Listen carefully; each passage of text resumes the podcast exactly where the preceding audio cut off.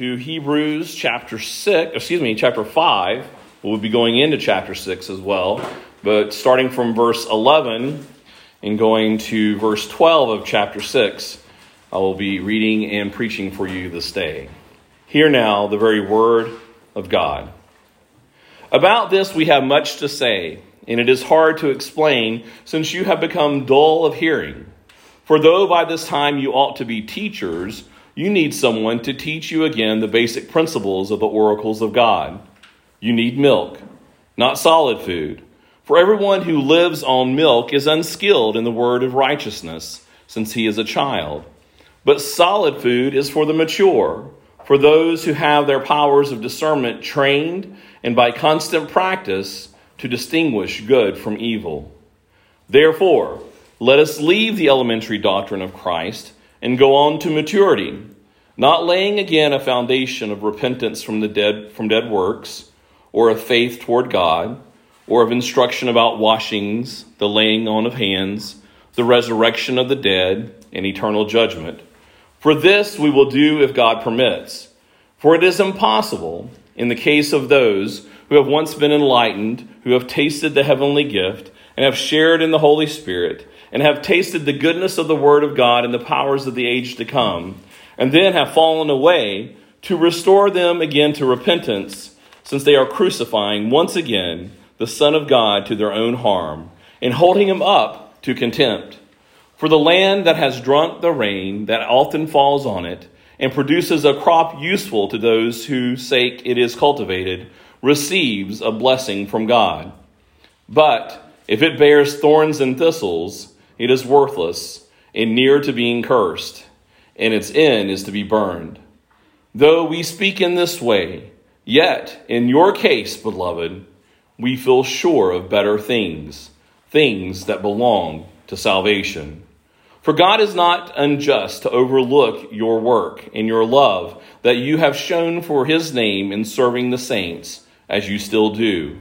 And we desire that each one of you to show the same earnestness to have the full assurance of hope until the end, so that you may not be sluggish, but imitators of those who through faith and patience inherit the promises. Faith comes from hearing, and hearing the word of Christ. Let us pray. Our Heavenly Father, we thank you for this admonishing encouragement, this provocation and warning and this calling of assurance of hope in the promises of God. We pray that we would be rightly convicted where needed, and we would be encouraged and comforted also as well. In Jesus' name we pray. Amen. You may be seated.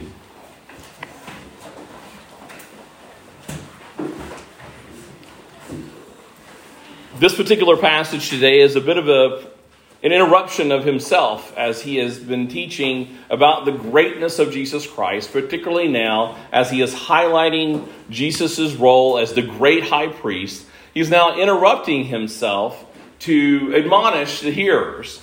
And it's an interesting admonishment. And it's not to be removed. It's not like you turn off, like, okay, we're taking a pause. Let's turn off the understanding of the great high priest but it is to provoke us to go further in understanding what he's trying to teach and to instruct with us with understanding the greatness of Jesus Christ in his role of the great high priest. So we're to continue to carry these same themes for us. And in fact, it is a complement to the very encouragement that he's already given us. If you remember that we, as we consider Jesus the great high priest, we are to strive to enter into his rest. And we can even look at it now striving to enter into his promises, to strive to enter into the assurance of hope. We are to hold fast our confession. We are to continue to hold fast to the truth, but we want to draw near to go further in our understanding of this one who is our great high priest, and not to remain at a place of immaturity, not to remain at a place of childishness, but to grow further Though we are called to come to Him with childlike faith, we are called to mature. And it should be a reminder to us that God's work in us is to bring us about to a place of perfection. Now, most of us, when we think about that perfection, we think, well, when we die, then we'll be poof, we'll be perfect.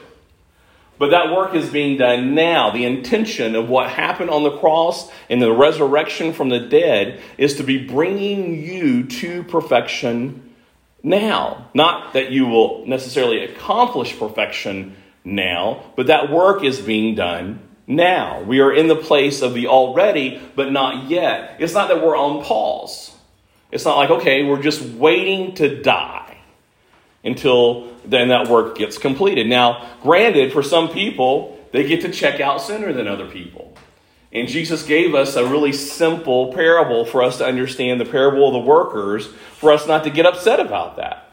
That some people will be working all day long and they receive the same reward as those who show up in the last minute and enter into that reward. And it's not up to us. He admonishes those for those who complain, like, hey, wait a minute, that person's getting the same end result for less involvement in the field. It's not up to us to make that calling. We should be thankful that we are a part of the calling and that we receive the great benefit of His eternal promise, whether we have to stay here until we're old and crusty or whether we get to check out sooner than later. Doesn't really matter. In the end, we will end up with one another before the Lord before the triune God. So remember those particular callings as we go into this particular passage. And this is a tough passage, but I have to admit that I read you know, weeks ago into this portion of the passage, and I thought, man, I do not want to go here. Maybe I can schedule it and connive in some kind of way where Maharus has to preach this particular passage so that I can check out and then he can be the bad guy because it's an obvious place where the writer of the Hebrews is stopping and then he criticizes people for being sluggish and dull of hearing. And I, you like, wake up, people. Y'all are asleep. And it's like, as much as I sometimes may want to say that on some weekends when I can tell people are more tired than others, it's not a fun place to be in where you have to do that. But as I dug deeper into this particular passage in light of the whole book of Hebrews, I find this passage to be tremendously encouraging for us, to be a good kind of admonishment. That, yes, it is a pause from this particular teaching of the high priest, but in the God's providence, it takes a moment for us to stop. And you have to think about it for a while. When we get into thinking about Melchizedek, our mind's like, well, what's going on with Melchizedek? Who is this guy? Where did he come from? And you're trying to understand that. You know, we're very easily to be distracted, like, what does this all mean? This Melchizedek guy, we don't even know hardly anything about him. His name is mentioned more here in this book than we have in the Old Testament. And so, how are we supposed to understand this? And it can push our minds to, to a place where we're like, you know what, I just want to give up. This doesn't make any sense to me. Here, we're getting this provocation that is a weighty one, but it is to encourage us to keep going, to wake up, to latch on to this particular teaching because there is great assurance and great promise that comes from this particular doctrine. You have to admit that sometimes the best provocation is a weighty one that has a bit of a punch to it. I know that in my um, history of being an elder, that one of the first times I went to a presbytery meeting, um, it was in Western Carolina Presbytery, and I watched the examination of new candidates for ministry. It was tremendously admonishing. It was, it was convicting to see these men being questioned about the scriptures and realize how little I knew and how, how I felt almost like, who, why am I here? Uh, should I even be an elder? The, some of these things are just the basics of the scriptures, the basic understanding of our salvation. And here I am, like scrambling to try to know how would I answer those particular questions given to these candidates. But I have to admit that those particular times when I've gone and I've observed those candidates being examined, I was provoked to want to go deeper in the Word. That it was convicting, but it had weight to it that actually produced a fruit. It caused me to go deeper into the Word. I know I've told some of you about the group that I used to be a part of with coal biters, where we would go and we would discuss culture and the Bible and books and all kinds of different things, and we would try to center it in the scriptures and center it in Jesus Christ. And I would leave often, sometimes wondering if I spoke too boldly about something I didn't know about, but I would always have to go back and dig into the word to, to make sure it either was right or be ready to go back the next week and say, Sorry, I spoke too soon. That was not correct. The scriptures actually say this. That kind of admonishment and encouragement is rich.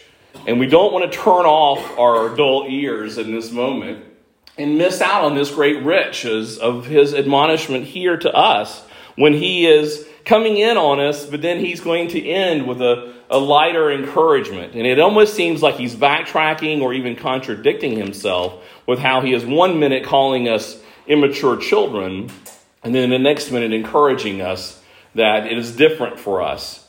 And it, it almost seems like he's speaking out of two sides of his mouth. And I want to encourage you that he's not doing that, that he is speaking to us and we are to be listening all the way through this. He is going to say much more about Melchizedek, and we need to hear uh, what he is saying now so that we can be ready to actually enjoy and look forward to and to work at being able to understand God's word even more. So, here in chapter 5 and verse 11, it says, About this we have much to say, about what he's talking about with Jesus being the great high priest. And it is hard to explain, but it's not so much that it's hard to explain just because it's very mysterious in that it's really weighty in of itself. The primary reason why it's hard to explain is because you have become dull of hearing. Now, th- this word dull here is nothros, and it is the bookends of this particular section of passage that goes into chapter 6, because he will end when he's talking about us, about us not remaining sluggish, but that we become imitators. It's the exact same word. In, for some reason, in this particular translation, that they decided to use dull, and then they decided to use sluggish. But it's the same word being used, and it's kind of this bookend admonishment for us that we do not remain in this state of dullness.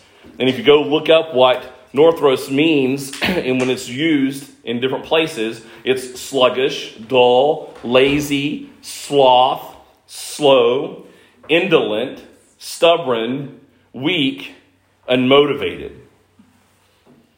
It's kind of a nice way to start a sermon, isn't it? You're a bunch of sluggish, lazy, dull, slothful, slow, indolent, stubborn, weak, and unmotivated people. And I think that if we listen to this and we take a moment, we go, yeah. And I don't think it's hard for us to understand that, especially in our particular church culture today, that this is going to land on us pretty well as it may have for the Hebrews. In fact, if we compared ourselves to the Christian Hebrews at that time, we may find ourselves that this is more fitting for us. It says here that by now you should be teachers. But you still need someone to teach you again the basic principles of the oracles of God. Now let's think about what he's being, what's being said here.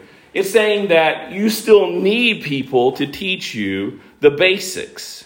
It's not saying that the basics are bad. It's saying that you're still at a place where that's something that you still need. That you're not quite ready for this. You see the same admonishment. This is another reason why we think this may be Paul speaking here, because he does the same thing when he's talking to the Corinthians, saying, I can't give you anything right now other than milk. You're not ready for it. You're having to still stay in first grade that you ought to be at a place now based upon what you've been given, what you've been taught, and what you've seen the Lord do. You should be at a place that you should be a teacher. But right now, you're still needing the basics. And I think about this as a pastor. I think right now, and I can sense this in our culture, that people, they just want the basics of grace. Which is fine. The grace is really a, a significant component of who we are in Christ. But if you go beyond that, they just kind of go, woo, you know, we're not here anymore. I just want to be reminded that it's all going to be okay and that God accepts me for who I am, even though I may be a lazy, sluggish, slothful, indolent, weak, unmotivated Christian. Just remind me that I'm, it's all okay. Well, God's word doesn't put us in that place where He wants us to be reminded that we can just be a lazy, sluggish bum. He wants us to be admonished here that we are to be encouraged to go further here.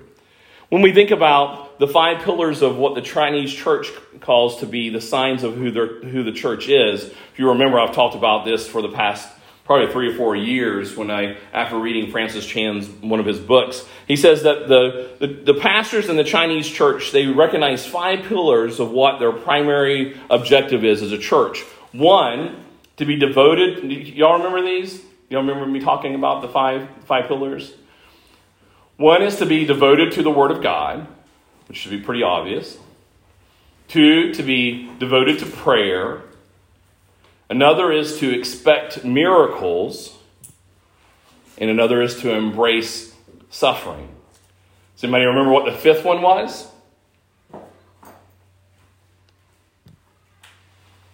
Devotion to the Word of God, devotion to prayer, expect miracles, embrace suffering.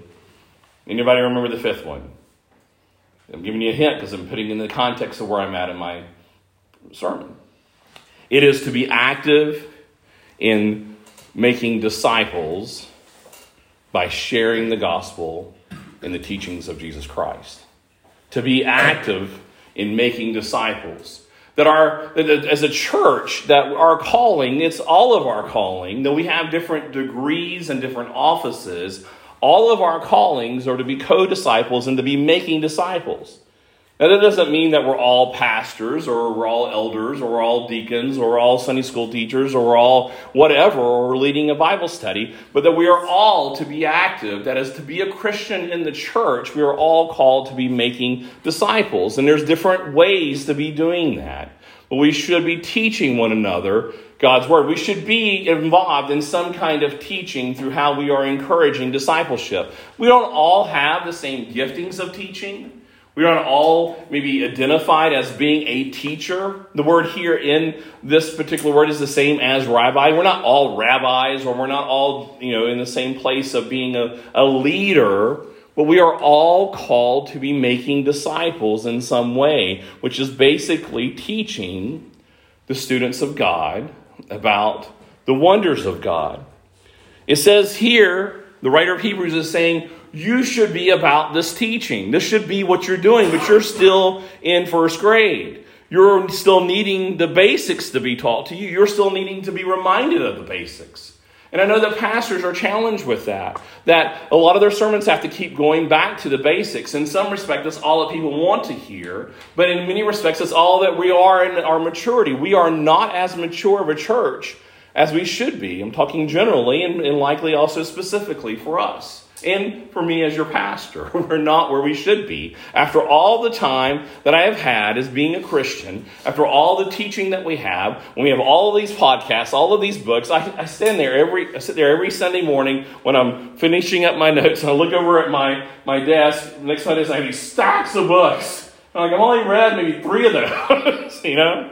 It's like we have so many riches of understanding but so very little motivation to actually be in that motivation of doing what's called for us.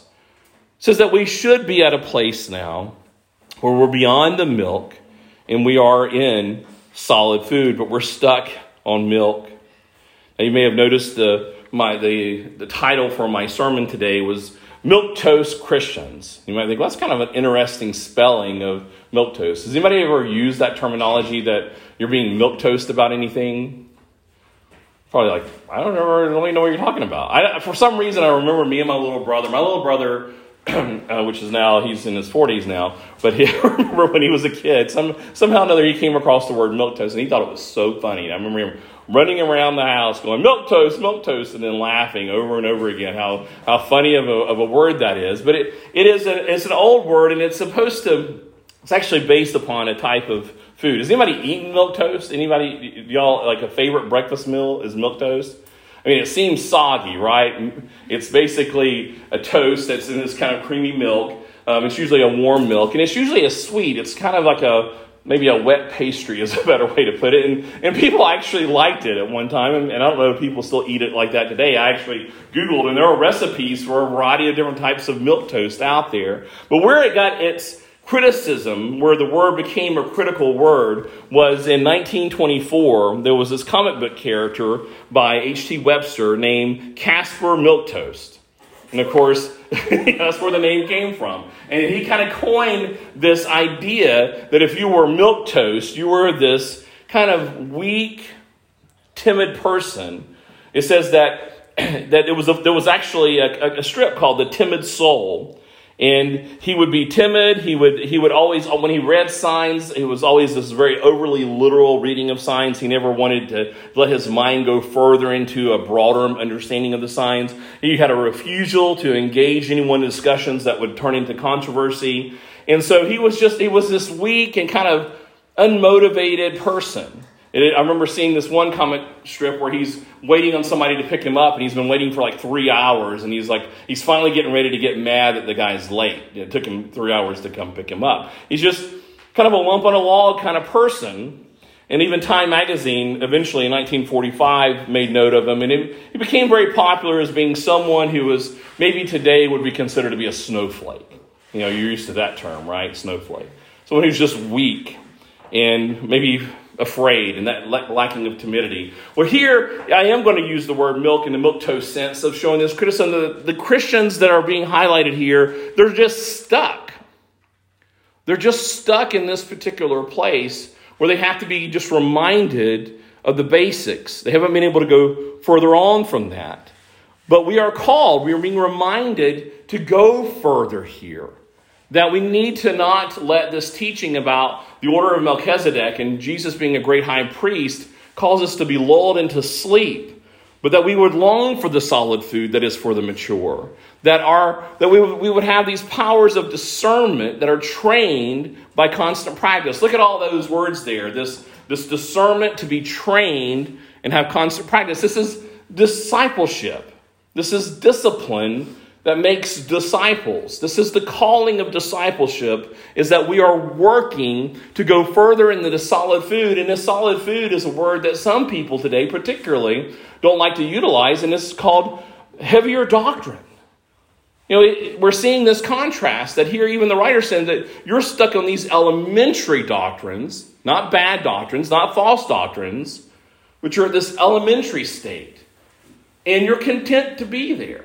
In fact, I would say in our culture today, the way that our culture is in the church, is that it's actually considered to be noble to be left at a place of elementary doctrines. You hear this when you hear Christians talking to other Christians that go to different churches. It's like, well, you know, none of that stuff really matters. It all just matters in the end is that we all just worship Jesus Christ.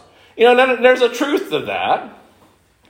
But it's like just we're all just fine just being just whatever whatever your definition of Jesus Christ is, that's fine too, as long as Jesus Christ.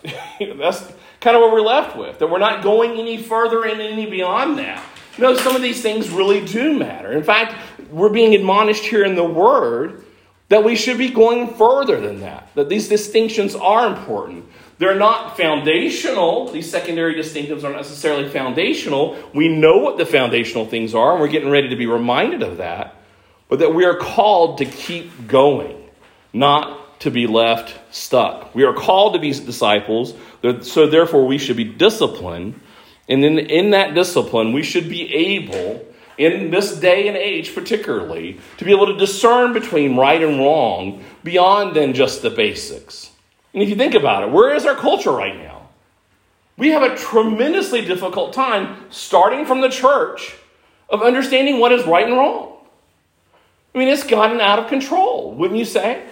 That we are at an out of control state, that things that we would not have imagined that people in society would have accepted, we are embracing, and now has become a virtue to embrace evil and to celebrate it. And everyone else is getting crushed in that particular path. Is in celebrating of evil is going to bring nothing but death and destruction. Moving on in verse 1 of chapter 6, it says, Therefore, let us leave the elementary doctrine of Christ and go on to maturity. Not laying again a foundation. Let me stop there. Because it can be confusing when we think that. When we think about leaving, we think of abandoning and we think about separating from. He's not saying, let us leave the elementary doctrine of Christ as in abandon it. All right? If you, if, I'm not going to ask you who all think the same way. When I, when I read that, my mind wants to think of pushing it sideways or leaving on in another direction. What it's actually saying is that we leave, if you can think of it, we're going upward, all right? Because he's using the word foundation. It says, not laying again a foundation. So we understand that these are foundational elementary doctrines and principles that are still under us. You think about elementary school. You know, this is going to be a theme that I'm going to stick with for a little while here. You need to ask yourself, where are you at in your school? You know, I, as homeschoolers, it's always a difficult thing for my kids to be able to answer what grade you're in. You know, it's like, well, I don't know. I think my mom told me I was maybe in third or fourth. I don't really know. Because it's a thing that people are used to in this particular school culture that we're in. Where are you at? But the question should be is what kind of disciple are you? Where are you in this particular place? I mean, quoting Paul from when he was admonishing the Corinthians, it says, But brothers, but I, brothers, could not address you as spiritual people, but as people of the flesh, as infants in Christ. I fed you with milk, not solid food, for you were not ready for it. And even now you are not ready, for you are still of the flesh. For while there is jealousy and strife among you, are you not of the flesh and behaving only in a human way. Basically, because of your fruit of being full of jealousy and strife. And here they were these factions of who they were with. And again, they're, they're obviously, he says that you are infants in Christ. And there's good teaching still being taught because you're still getting milk. But you can't go any further than that because you're stuck in this place where you're having to be reminded of the basics. So you're still in school. but you're still more like flesh. You're still in the very beginning stage. So, where are you? Are you still an elementary school disciple? Are you still stuck with the only things that you can be involved in or think about and focus on is just the elementary doctrines? And I think one reason why we are in this particular state of the church is that this particular passage, most people get freaked out about this passage more about whether or not a backslider can repent. Because that's where the, that's where the focus is. But the focus is not so much for us to be dwelling on whether a backslider can repent, it's whether a Christian should be growing and whether you are growing. It's actually a more encouraging passage. Most people are very daunted as like, have I sinned long enough and have I been backslidden and far enough away from God that I've lost my chance to be able to repent? And still be His. And that's not the primary focus. There is a warning here. There is an admonition and a warning here that's very similar to that. But the focus of this is to propel you not to be wondering whether or not you can repent at the last minute in your sin and still get to heaven. It's saying, are you growing? Are you going further? And with that admonishment still being there, it's to actually encourage you to press on and to grow further to leave the elementary doctrines by leaving elementary school, if you can think of it that way. It's time for you to graduate to the next place, on to maturity. Now, when you move on, if you're in elementary school or if you were in homeschool first grade, do you abandon all the basics of your reading? Say, okay, I'm just going to abandon the rules of English grammar. No. You don't abandon them. You're going to need those. You're going to need, you know, like when you're doing math, do you like, you know what? One plus one no longer equals two. We're going to abandon that idea. And we're going to try to do algebra and geometry and maybe calculus. We're going to abandon all those basics. No, they're the foundation. And that's the same thing that's being taught here to us is that we are to move on to the next step, to leave elementary school. And what are those foundation doctrines? One, repentance and faith. We see that. There's actually six different terms, but you can see them in three different groups. The first is repentance and faith. That you don't lay again the foundation of repentance from dead works and of faith toward God. This is the basics of the gospel. Now, it's saying that not to walk away from the gospel, but not to be just stuck at this place where there's this initial understanding of repentance and faith in God. It's to further in that repentance and faith to bring it to the next level. You're still going to carry the gospel with you in these doctrines. In fact, you cannot abandon them. And whenever you do abandon these elementary principles, it's like trying to do calculus and not having one an understanding of one plus one equals two. I've, never studied calculus, so I'm not really sure if that's even applicable. Do you use basic math in that calculus? I'm, I, never, I never took calculus. I would assume it's still principally there, right? There would be an unraveling of a foundational understanding if you didn't have the basics of math. And then, two, this one's a little bit more difficult. It's talking about the washings and laying on of hands. Now, there's actually two different views here about what the writer of Hebrews is talking about. You have one view that this is a um, highlighting of the priestly work of washing and the laying on of hands concerning the, the sacrifice. That this is kind of in the context of where we're at in understanding the high priest, that this is a reference toward the basics of what would have been of the old covenant understandings of washing and laying on of hands. The other view of this is that this is the same kind of language, similar language of understanding the basics of baptism in the gift of the Holy Spirit. Now, I have to admit, the commentaries that I have, they're divided. I do lean toward what I read from John Owen is that the simplicity of what this passage is saying leans toward more about talking about baptism in the gift of the Holy Spirit, more so than, more so than a reference toward the high priestly work. It does fit the immediate context a little more, even though I understand the other view of the broader context that you have repentance and faith, you have baptism in the Holy Spirit, and then thirdly, you see here in this next section about the resurrection and eternal judgment, which is the great hope of what is in the gospel of our resurrection, and that Jesus is going to return, and there is an eternal judgment both of hell and the great white throne of judgment as well. These are basics, and if you look at our confessions of faith, these kind of match what you see in the basics of our confession of faith. That these are the elementary foundations. That's why I kind of lean with John Owen here versus maybe the others that may be pointing more to the works of the high priest. You can you know, debate that if you'd like. But the basics understanding here is that it's time to move on. It's time to grow further. And he says here, the writer says that if God permits, we will do this. If God permits, we will be able to graduate. But then this is where most people get their most focus here. It says, and we'll do this if God permits, for in verse 4 of chapter 6, for it is impossible in the case of those who have once been enlightened, who have tasted the heavenly gift, have shared in the Holy Spirit, and have tasted the goodness of the Word of God and the powers of the age to come, and then have fallen away to restore them again to repentance since they are crucifying once again the Son of God to their own harm and holding him up to contempt. This is a tricky part. Now, I want us to continue to remember the whole context of this passage here. The context is, is that it is time to move on to the next step. Now, I think it's very important for us to look at this word, for it is impossible.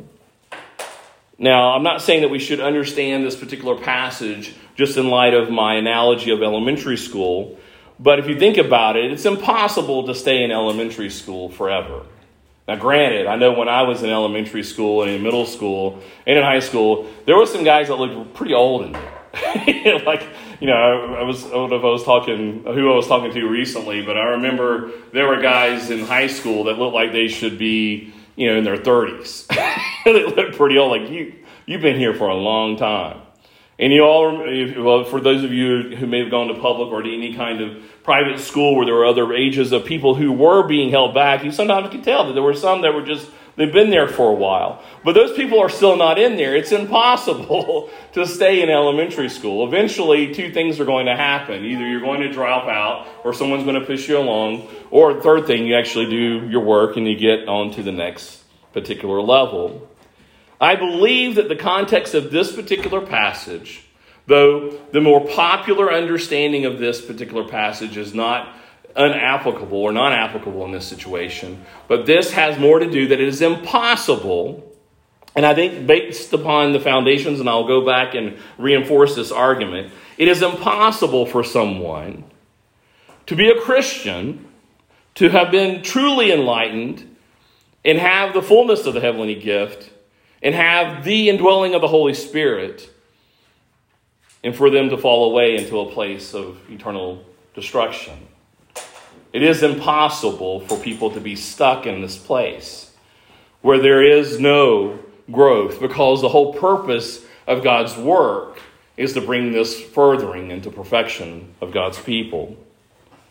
It is impossible. Now, granted, you can read this also that there are those who receive this common goodness that comes from the experience of the truth that comes from God's Word and by the work of the Holy Spirit impacting the things in their life and them also not being Christian. So there are different ways. There's, I know there's only one right way. I know that with certainty, but it doesn't negate or take away from the passage if you haven't gotten this perfectly figured out. Maybe because we're still stuck on milk, we haven't been able to fully grasp onto this. But I believe the context here is for us to be encouraged that it is impossible to be a Christian and to lose your salvation. But it is also impossible for you to be a faux Christian or to be an elementary school Christian forever. That there's something has to break, something has to give. And you can't just go back. I think the primary thing is that you cannot go back. It's kind of you, you can't go back to as it was when you were not a Christian. You ever have you ever play around with the whole idea you know, hear people, I had people at work even ask me this, like, what would you do if you could go back and be a child but know everything you know now? You ever thought about that or ever been in a conversation where you contemplate that? Like, go back when I was just three years old or four years old or whenever you first came to be able to have a consciousness of understanding of what's going on or a memory of when you were, what was going on. But to retain all of the wisdom and understanding that you have and then, you know, you'd be able to be this kind of, you'd have this superpower, right? You'd know all this stuff. but you'd like, you'd be a child and everybody would be really, you know, like, wow, this guy knows everything. He'd be really smart. Well, we know that's impossible. You can't go back to that place. And you can't go back to a place where it's all starting over again. You, you don't need to continue to have these elementary doctrines be your primary source of your food because once you become a Christian, when you begin to understand the basics of that, you build off of that. You're not just at a place where you're needing to have the revival moment ever and over and over again. That's not to say that we're not to be refreshed by the basic elementaries of Christ. There are plenty of refreshments, and there are those revival moments where we are maybe having a dull moment and we're being refreshed. But it's not like we, we can never go back to as if we did not know God and to know Him. We cannot go back to when we were unconscious and then become conscious again to the point of all newness that it's an impossibility. It's kind of like any kind of other relationship. You can't do that in childhood. You can't do that in marriage. You know, some people are like, you know, what would it have been like to, to have that same experience of falling in love for the first time? It's like, well, you can't go back to that. Now, you can build off of that. You can have some great joy and refreshment, but it's always going to be building off of those basics. You can't come back from the beginning. Or, and not to, to, um, demean the gospel into the parallel of understanding buying a new car. It's like when you get a new car, you know, you can take it and get it detailed and everything after it's 10 or 15 years old, but you're not going to have the same new car again. you can't go back. There's no way, it's an impossibility. But there's an encouragement here that when it comes to salvation, that we have a security there is a, we have it plenty, and, and, and it's important for us to be reminded of that context so that we can understand what's not being said here. Whichever way you may go in trying to understand this passage, you cannot lose your salvation. Hebrews even says, For the Christian will be secure in Christ. For we have come, I'm sorry, that wasn't a quote, it was my note.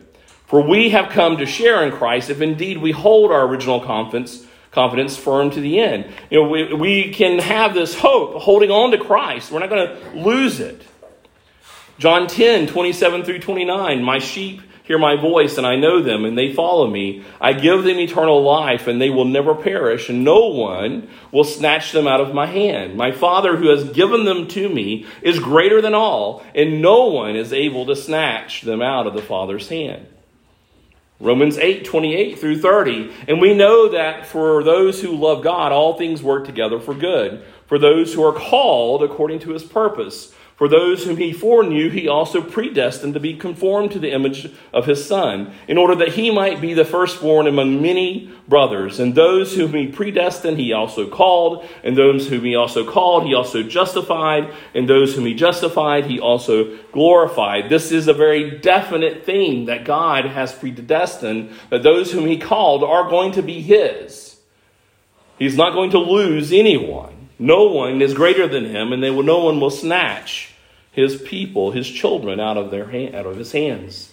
Philippians chapter 2, verse 12 through 13. Therefore, my beloved, as you have always obeyed, so now, not only in my presence, but much more in my absence, work out your own salvation with fear and trembling, for it is God who works in you, both to will and to work for his good pleasure. This is a really good passage to understand in this particular context, is that we are being encouraged here to work out our salvation with fear and trembling. There should be this admonishment that has the fruit of fear and trembling. But for us to understand that it's God who works in you, both to will and to work for his good pleasure, there's also this encouragement of this assurance of hope.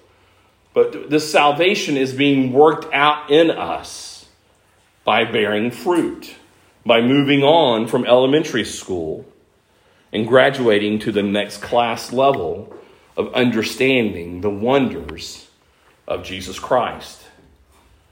So, what kind of disciple are you? Or what kind of disciple are you not?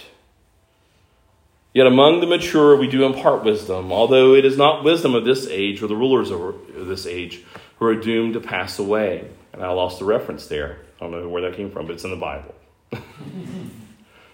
I deleted it by accident and didn't post it back. There has to be a fruit. There should be a fruitful disciple. And it's interesting here as he goes on. So now he's he's explained this that it's impossible, and you can look at it either way. That you can be in a place where you could be just doing the motions and you know and then eventually you're not going to be truly his we'll see we see that also that jesus himself says that many, you know, I will read this out of Matthew chapter 7, verse 17. It says, So every healthy tree bears good fruit, but the diseased tree bears bad fruit. A healthy tree cannot bear bad fruit, nor can a diseased tree bear good fruit. Every tree that does not bear good fruit is cut down and thrown in the fire. Thus you will recognize them by their fruits. Not everyone who says to me, Lord, Lord, will enter the kingdom of heaven, but the one who does the will of my Father who is in heaven. On that day, many will say to me, Lord, Lord, did we not prophesy in your name, and cast out demons in your names, and do many mighty works in your name? And then I will declare to them, I never knew you. Depart from me, you workers of lawlessness. It is possible that you can be in a place where there's even prophetic involvement and casting out of demons, but because you did not know God, He did not know you. Even if you experience the goodness of the Word of God and the works of God. So, yes, it is applicable there as well. But the long and the short of it is that those whom God has predestined and called will bear fruit.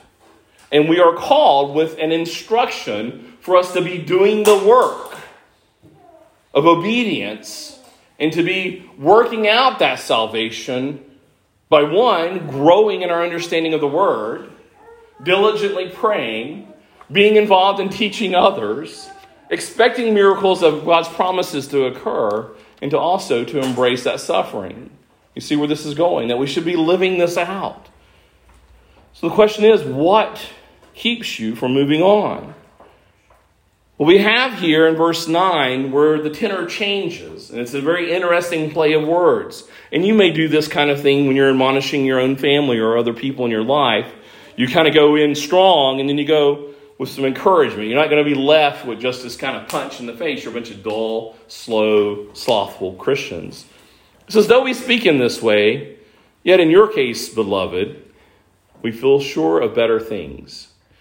Now we know that he's not just ranting here for another group of people, that this admonishment is also for them, but he's also wanting to reinforce that he does know them and this is for a particular group of people. Doesn't necessarily mean that this is perfectly applicable for us because it may mean we may, we may not be amongst that title of beloved.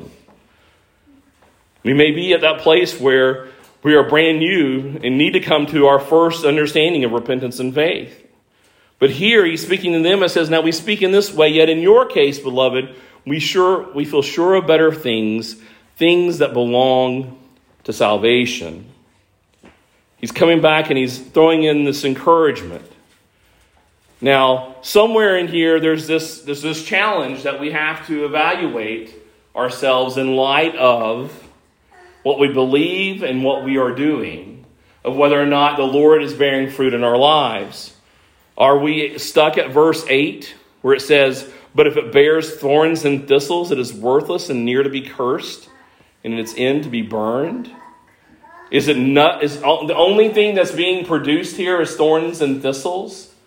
Now you might be in a place in your life where Satan is actually tempting you to think that everything that you see in your life is nothing but thorns and thistles.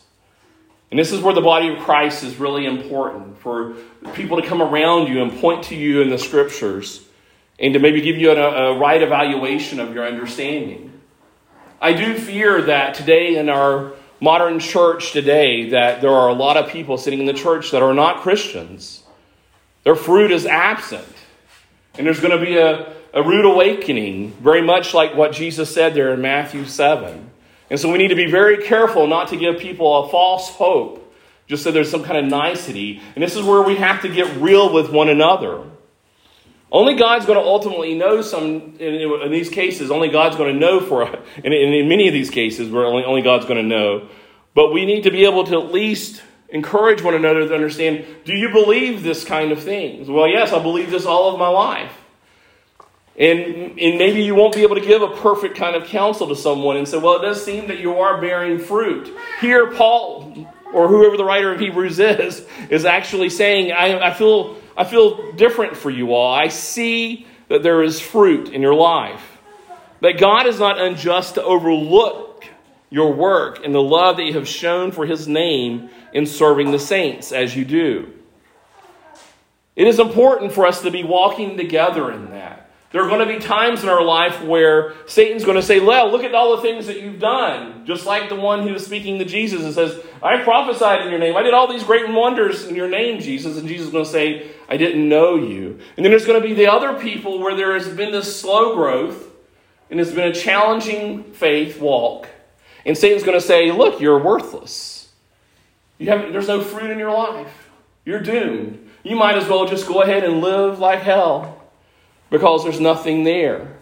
And he's going to do that to be a stumbling block to one who is in the faith who does need to continue to be on milk for a season in their life so they can grow into greater maturity. We need to come around both of these people and to admonish in truth and love, brother or brother or sister or friend.